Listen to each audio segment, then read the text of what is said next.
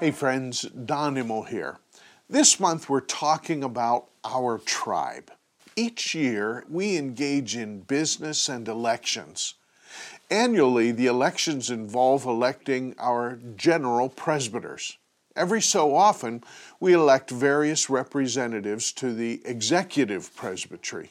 I'm going to go out on a limb here and guess that many of us have no context for what these offices and the exercise of electing someone to them even means.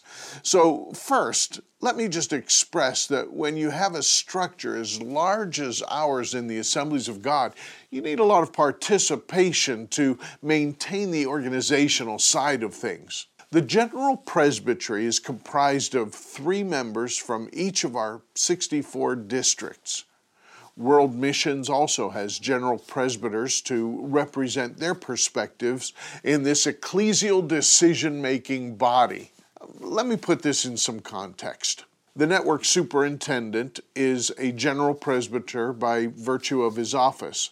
Then two other general presbyters are elected from our network. Usually the secretary, treasurer, and the assistant superintendent are elected to fill those roles. We meet once a year as a general presbytery, along with several hundred other GPs, to discuss the direction and polity of our fellowship. The agenda for our meetings often includes reviewing resolutions before a general council, uh, position papers on issues like responding to the issues on sexual identity or alcohol consumption, uh, restoration practices for our 38,000 ministers, and so forth. Every so often, we also elect a female minister under 40 and an ethnic person from within our network to participate for one year as a general presbyter. As you can imagine, the meetings are busy, being compressed with a lot of reports and business that influence and to a large degree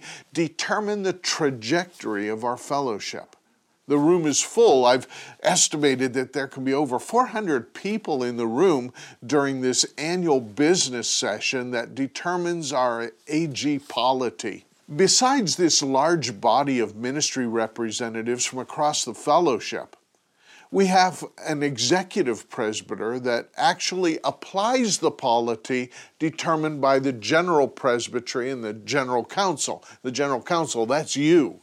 The executive presbytery is comprised of about 20 men and women from among our ministers. An executive presbyter is elected to represent a region, an ethnic group, or another demographic like female credential holders or ministers under the age of 40. I, I wanted to get to know our executive presbyter. I want you to get to know our executive presbyter, Dwayne Durst. So I sat down with Dwayne for a few minutes and asked him to describe what it is that he does. Here's that conversation. I have with uh, me today uh, Dwayne Durst. Dwayne is the superintendent for the New York Ministry uh, Network, but he is also our executive presbyter. And uh, uh, Dwayne, can you give us some context? I'm going to uh, take a, a, a, stab at this and say that most of our most of our ministers don't have any context. What is an executive presbyter? Why is it necessary? What on earth do you do? Um, executive presbyter serves on the uh, basically the national board for the Assemblies of God. There's 21 of us, counting our uh, six executive officers and two uh, directors of, of missions. Uh, and then the other uh, 15 who serve either as regional EPs or language or ethnic fellowship EPs. Uh, Pastor Doug, our general superintendent, has asked us to do more in the area of pastoral ministry to the regions where we are. Okay. So a little tighter connection with our district superintendents, supporting mm-hmm. our district superintendents, and uh, just being that link between the national office so there's a little better communication than perhaps we've had in the past. Uh, also, our, our executive presbyters, we're the, the primary business body that meets when the general presbytery isn't in session once a year. Mm-hmm. So we're together every other month, uh, either in person or by, uh, by video connection, basically to do the business of the general council. Uh, another thing our, our general superintendent has asked, he comes to the table with uh, opportunities, proposals, and he said, okay, here, basically, here's the ingredients. What do you want to add to it? So he's very much a collaborative leader. So it's really been exciting to be a part of that body and to be able to feed into the process. Okay. So um, I, I have um, uh, a theory, if you will, that uh, that some of what we do is ecclesial and some is missional. Yeah. There are some tasks that we have to do uh, simply because they have to be done. Yeah. Uh, credentialing issues, church polity, those kinds of things. But then there's the missional side of what we do and seeing the gospel move forward. So what what what, what energizes you? Well, you've, you've got to do the business. Yes. Obviously. Uh, the general council ministers and serves over 13,000 churches and uh, 38,000 ministers. So there's, Mm-hmm. There's, no that- getting around it. there's that responsibility that's there.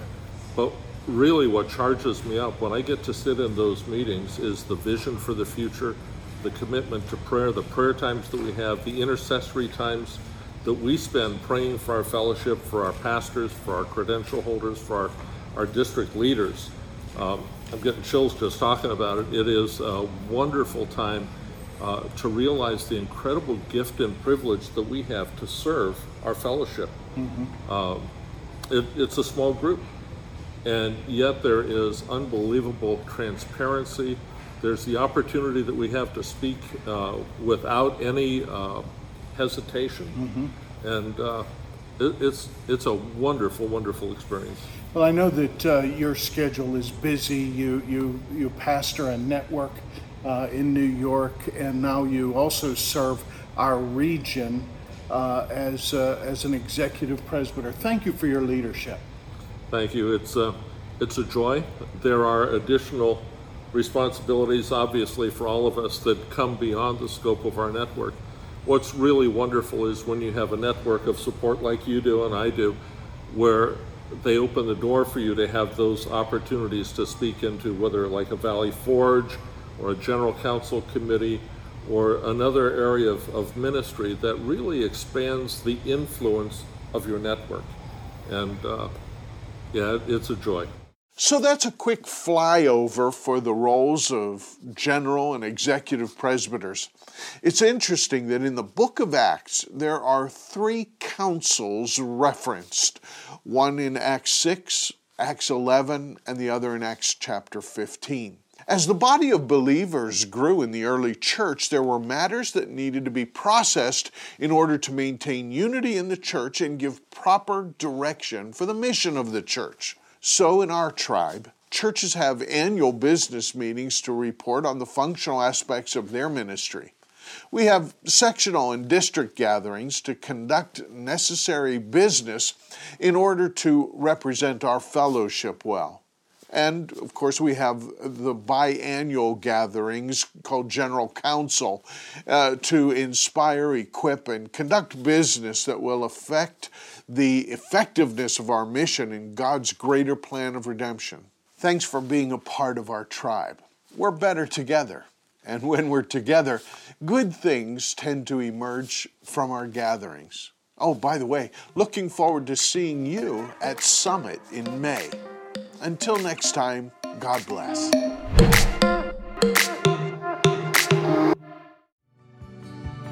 Thanks for listening, and we hope that you found value in this message. If you enjoyed this podcast, you can subscribe and share it on your social media to encourage others to tune in using the hashtag MyPennDel. Thanks again, and God bless.